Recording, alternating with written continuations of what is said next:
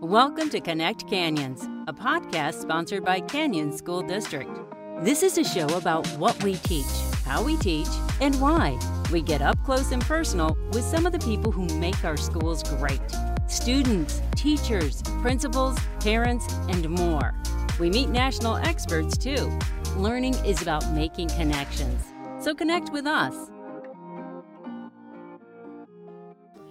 Welcome to Connect Canyons. I'm your host, Kirsten Stewart, and I'm here today with two digital teaching and learning experts uh, to discuss a topic that gets a lot of attention in our schools, and that is technology.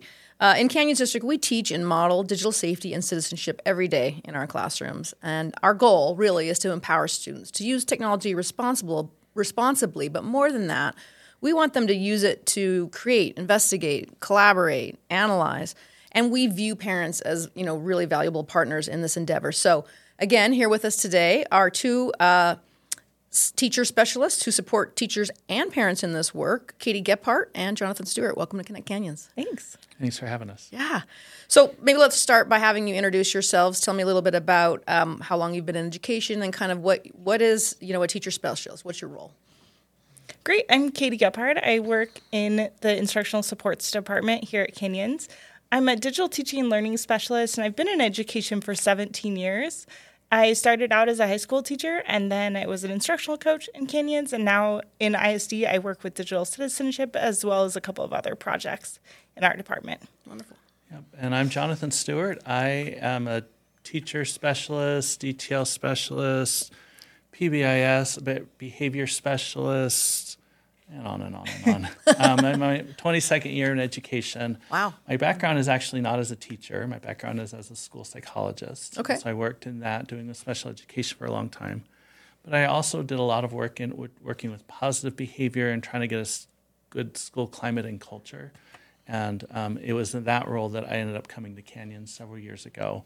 And I feel like a lot of these issues around digital citizenship and understanding that there's a lot of crossover with what we see with students mental health, how they comport themselves, how we set a good culture. We this is kind of the evolution of that, but in the technology world. So that's kind of why it's a good passion of mine. Sure. Oh, great, great fit. Yeah, all very important things. Well, thank you for being here again. So let's start by maybe talking about some of the tips and tools that we use in our classrooms to help students build and maintain healthy relationships with technology. Sure. Um, some of the tools that we use, um, we have we have several tools that we use to try and like monitor and keep track of what students are doing. So we have a program called LanSchool that's used by all our teachers. In fact, usually we'll have uh, we'll, we'll, be in some sort of meeting or professional development or, or, opportunity where teachers are outside of the classroom, and um, I'll notice that a teacher's pulled up what their class is doing. So it actually helps to keep them on track, but it does more than that. It helps them to limit screen times, kind of turn it off. Um, they can limit access to certain websites or push out websites that they want the students to use. Um, we, of course, have like Content Keeper and the district filters and things like that. Um, oh, I'm forgetting something.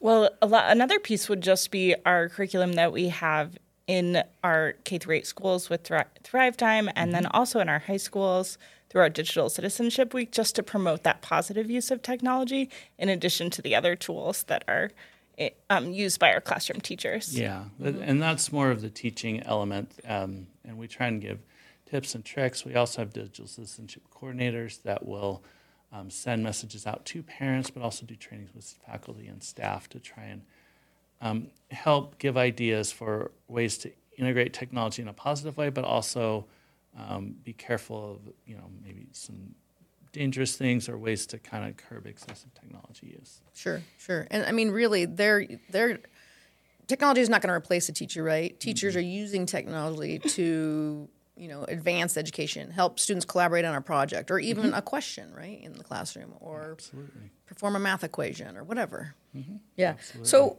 it, it is pretty pervasive though, and schools can't do it alone. You know, really, parents are a big part of this equation. Um, and, you know, speaking as a parent myself, I can attest to how difficult it is to help your kids manage their screen time and kind of put guardrails on things. And recently, you two did a, a workshop um, for parents uh, just about the, that very topic. I think it was probably one of the more popular Canyoneering Academy events ever. Um, what is it about this subject that makes it so top of mind for people right now? I think for a lot of parents, myself included, I sometimes struggle with with managing my screen time and balancing my cell phone use. And I think that other parents are feeling the same, that they feel that struggle themselves. So therefore, it can be kind of difficult when you see your kid struggling with it. And maybe they're letting go some homework that they need to be working on to play a game. And mm-hmm. so they're seeing it at home but we as parents we also don't have a great many of us don't have a great frame of reference of seeing this from our parents because technology was very different. I got my first cell phone i think i was starting college. So yeah, yeah. i didn't have a parent at home telling me how to use it.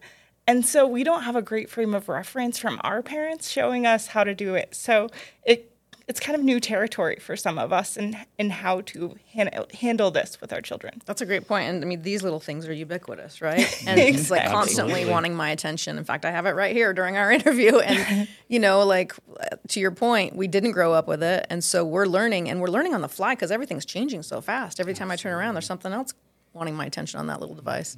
What do we know about screen time? Um, what do we know about how much time kids are spending on screens, and then you know is is all screen time created equal? Is there good versus bad screen time? Talk about that a little bit. Oh, that's a great question.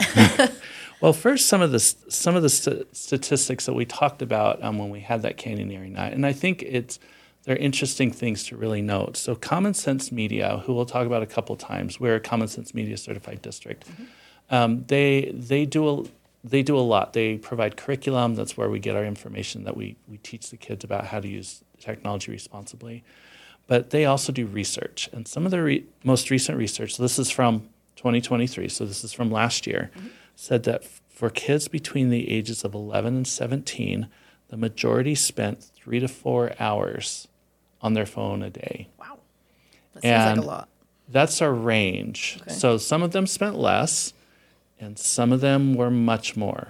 But then um, I think the statistic that both of us found really alarming, especially because we're both parents, um, is that over half of teens were on their phones overnight. And overnight means on a school night between the hours of midnight and 5 a.m. Oh, goodness. So at but some point in that stretch of in, time? In some point in that stretch of time, they either pick up their phone or notice a notification. And that's a lot of interrupted sleep, which leads to mental health, mood regulation problem. So that seems like one area, kind of a low hanging fruit area where parents could actually make a difference. I mean, something as simple as saying to your children, you know what, I want you to check in the device here at the central place mm-hmm. in the home during night after 10 o'clock. We're not on our devices. I'm not on my devices. You know, yep. as a family, we've agreed to that. Yeah, that is a great place to start. You, you charge your phone overnight, have it in a central location, and and then you know at least you're not sleep. And also, usually in those hours, probably the less healthy behaviors are happening, and so you avoid some of those as well. Yeah, my mom used to always say nothing good happens after ten o'clock. Mm-hmm. yes. Yep. so, Katie, talk to me about though d- the difference of screen time. Right, we kind of touched on that. I always like to connect it to food. I, I said that I was a high school teacher, and I actually taught foods. And one thing that we did in our foods class was talk about the My Plate. It's an update to the food guide pyramid. And the reason I like relating screen time to food is because it would be absolutely ridiculous if I said, you can have as many Twinkies as you want as long as you eat them within one hour. yeah. But with screen time, a lot of times we do that conversation gets posed in that way. Like so many minutes a day is, is okay. But really, there's a lot more to the conversation. We have to think about how they are using screen time. Do are they getting balance? And just like with food, there are some instances where we make some exceptions. If I'm going to be in the car for eight hours for a road trip, I'm probably going to have more screen time, just like I'm going to have a piece of cake when it's my birthday. Yeah. But having those conversations to think about is it active or passive? So many much of the research that recommended a, me- a number of minutes from 20 years ago for screen time was based on TV viewing. Hmm. And with that TV viewing, if you think about it, it was very passive. They just watch, they're consuming, and that's it.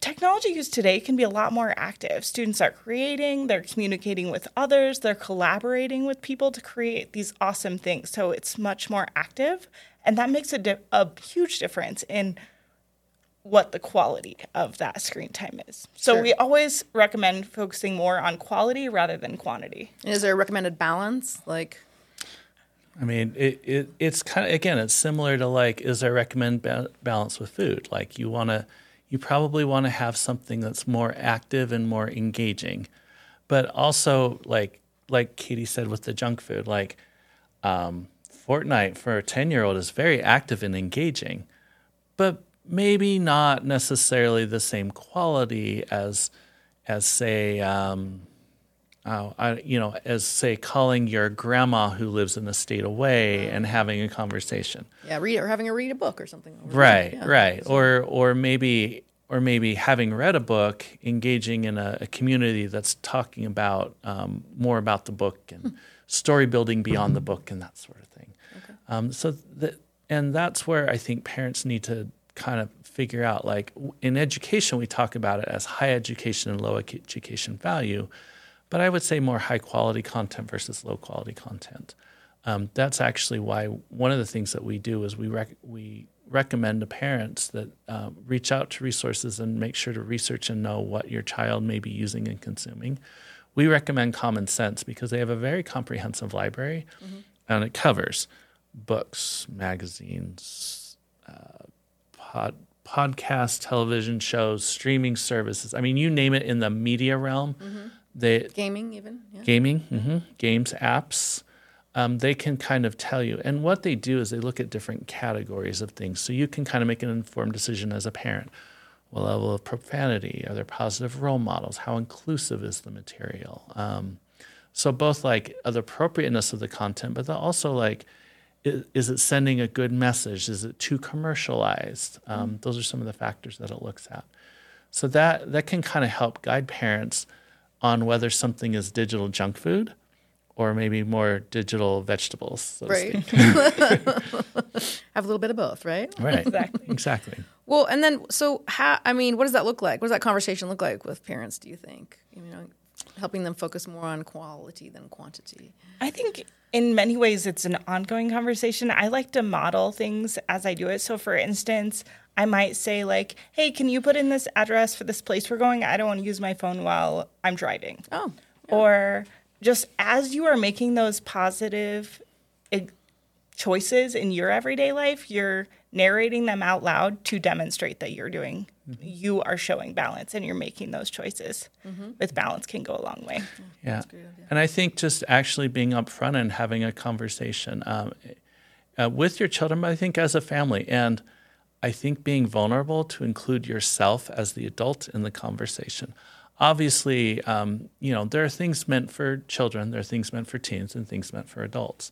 So not everything needs to necessarily fall on that spectrum. But I think, like we were talking about with the cell phones earlier, y- uh, there's some research that we actually looked at and shared that talks about they looked at if a parent has what they rated themselves as excessive use of cell phones becomes a bigger conflict and much more difficult for them to then try and have limits with their children on their cell phone use. I mean, it's a pretty obvious study. It was actually done in Austria. looks a little hypocritical, right? Right. And you're right. And so I think including ourselves in the conversation of, you know what? I am putting my phone down at the table, and we're all going to put our phones down at the table so we can actually look each other in the eye and talk about things.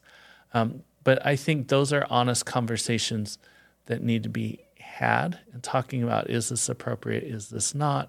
Or maybe what are some of the alternatives? I think uh, oftentimes if we get into the fight about yes, no on certain things and don't give alternatives, that's where that's where it can become a problematic thing. Sure. But if if we're talking about like, okay, you know, after an hour, like, what are we going to do? Are we going to read a book? Are we going to go out down the street and play with a friend? Are we going to um, ride our bikes? Or do something physically active? Yeah. Having talking about those range of choices, but weaving in screens into that so that it's part of the whole conversation. So it's kind of like it's more of like a philosophy or approach, right? Mm-hmm. That you have as a family, and you talked about the family media plan. Yes. Talk about that. That sounds kind of like putting that philosophy into a framework that everyone can like turn to, right, when they have questions about technology use. Definitely. So with our family media plan, we have some examples that, that can kind of get you started as a parent on our family connection site. Oh, great. On, at, on canyonsdistrict.org. But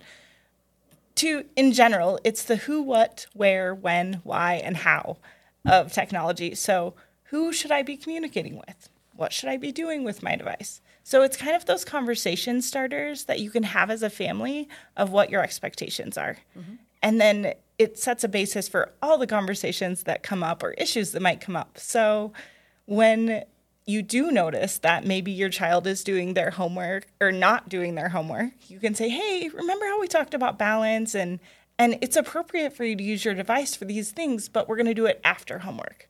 Because that's something we set up in our family media plan. It just gives that connection that you can come back of this was an agreement that we made all together. I always recommend that the family media plan is created w- at, with the whole family. So you just sit down, have a conversation, and try to agree on some expectations that are set in your family culture. Well, let's be honest. Like sometimes kids know a heck of a lot more about the technology that they're using than I do, right? So yeah, it's important to have that back and forth. Yeah, absolutely. Yeah, and and it doesn't have to be. It can be kind of an ongoing conversation. And it's going to change as the child gets older. For example, my youngest is 14.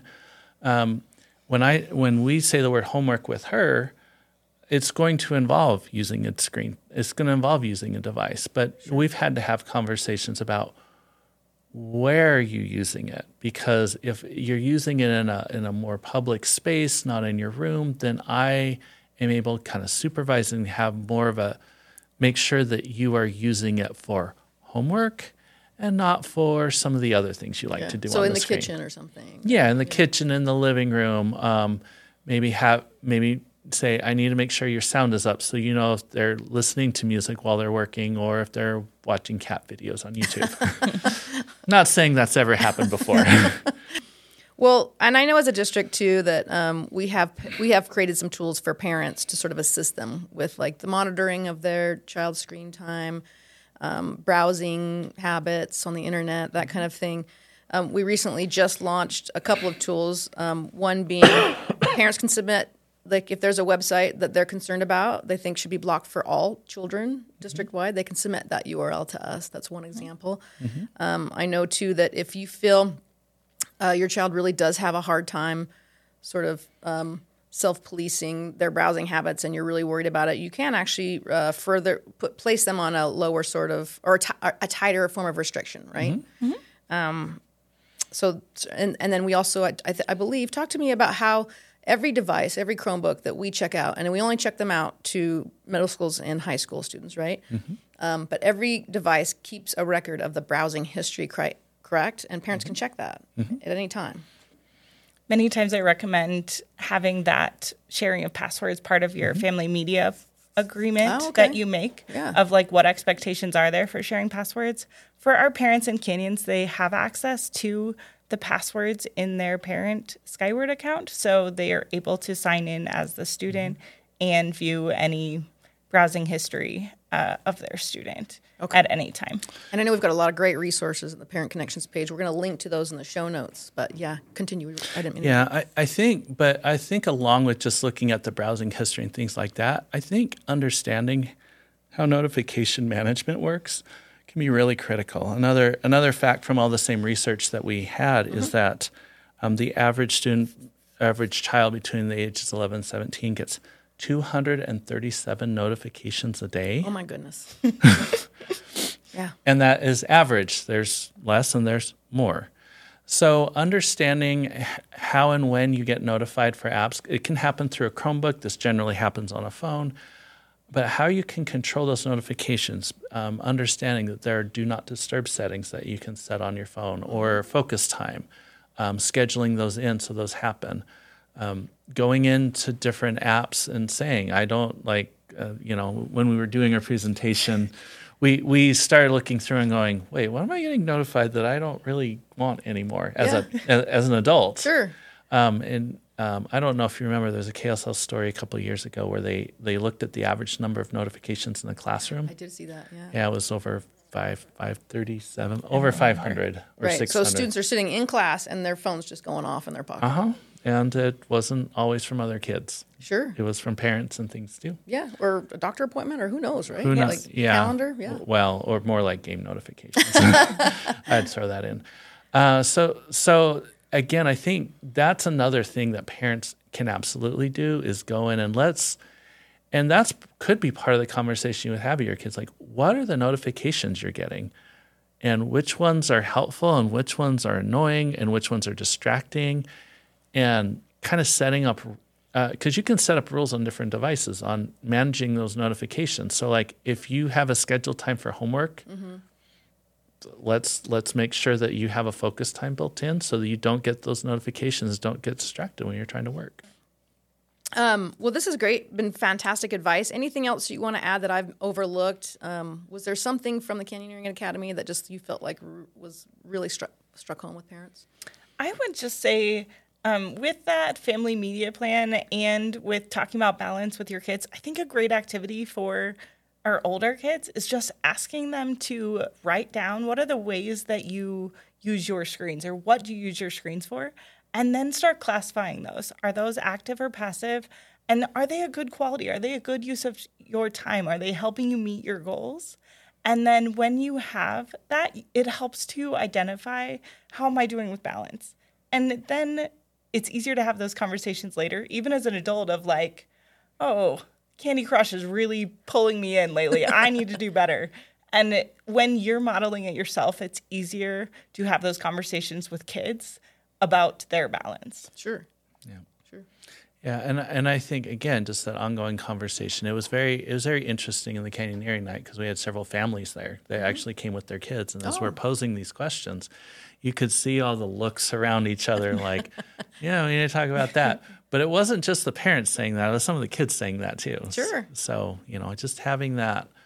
I I think just making it an open conversation and an ongoing conversation. You can set up notification settings and kind of look at a browsing history once, but if it's a regular part of your conversation, then I think your kids are also going to be more comfortable to talk to you about what's going on in their electronic world. Sure. Yeah. No, that's a really that's really important advice. And like you said, I think that we could all be a little bit more thoughtful about how we're using technology, right? Absolutely. Yeah. Well, thanks again for being here. Um, thanks to to the audience. Uh, you've been with us today at Connect Canyons. If you have any ideas for future subjects you'd like us to tackle, or if you have questions, don't hesitate to reach us at communications at canyonsdistrict.org.